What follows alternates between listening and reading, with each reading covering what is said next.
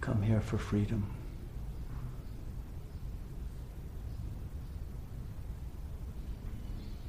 Freedom from suffering. And we learn that all suffering is caused by our own ego. And that the one job to achieve is to kill the ego.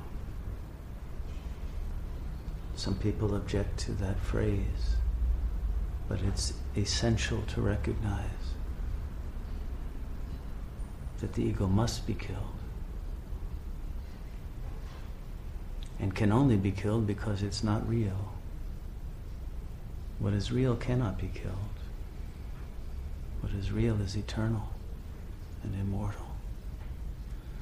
But the ego, despite its unreality, is imprisoning our consciousness a self sabotaging thought form that destroys our happiness, destroys our life, destroys our capacity to be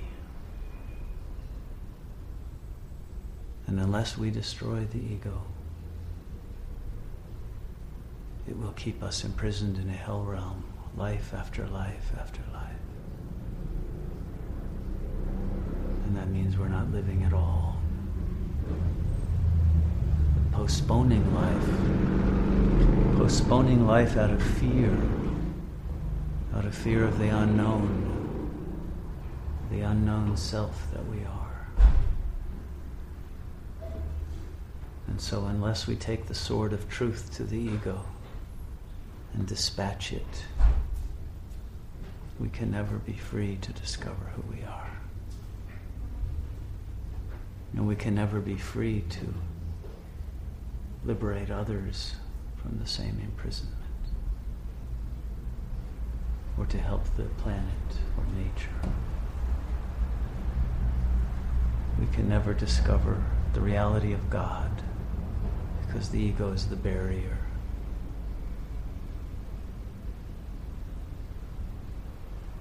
And the longer we wait to kill the ego, the stronger it gets. Because the ego is learning all the same knowledge that you're learning here. And it is using it to keep you imprisoned, to add another pair of shackles every day. This is a school for demons as well as angels.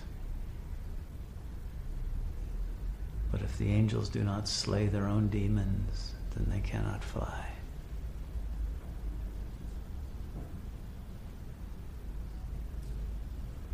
So we must do the impossible, which is to have the courage to die as egos and be reborn as the beings of light that we truly are. I hope you have, all of you, that courage because God is calling us to that achievement. The world is crying out for salvation, for angels to appear in the midst of this darkness. And those of us who have answered that call must now complete our assignment and not wait another moment. Or for us, the hell realm gets even deeper because we knew we have no excuse of ignorance, even though ignorance is no excuse. But those who know are held to a higher standard. And we must live lives that are authentic or suffer the burden of realizing our self betrayal and our betrayal of God. We must not let that happen.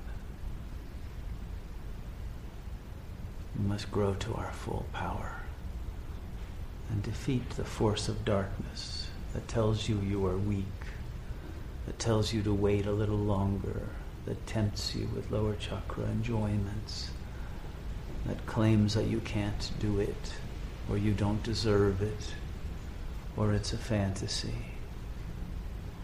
If you fall for any of those traps, then you will have failed yourself and God. It's time now to rise to the occasion The trumpets are sounding. We are being called to the supreme battle. This is the moment that the Bhagavad Gita is being fought, not sometime in the past. We are the archers in the chariot of Krishna. We must be brave and defeat the enemy. That is our own ego. And we must do it. Now.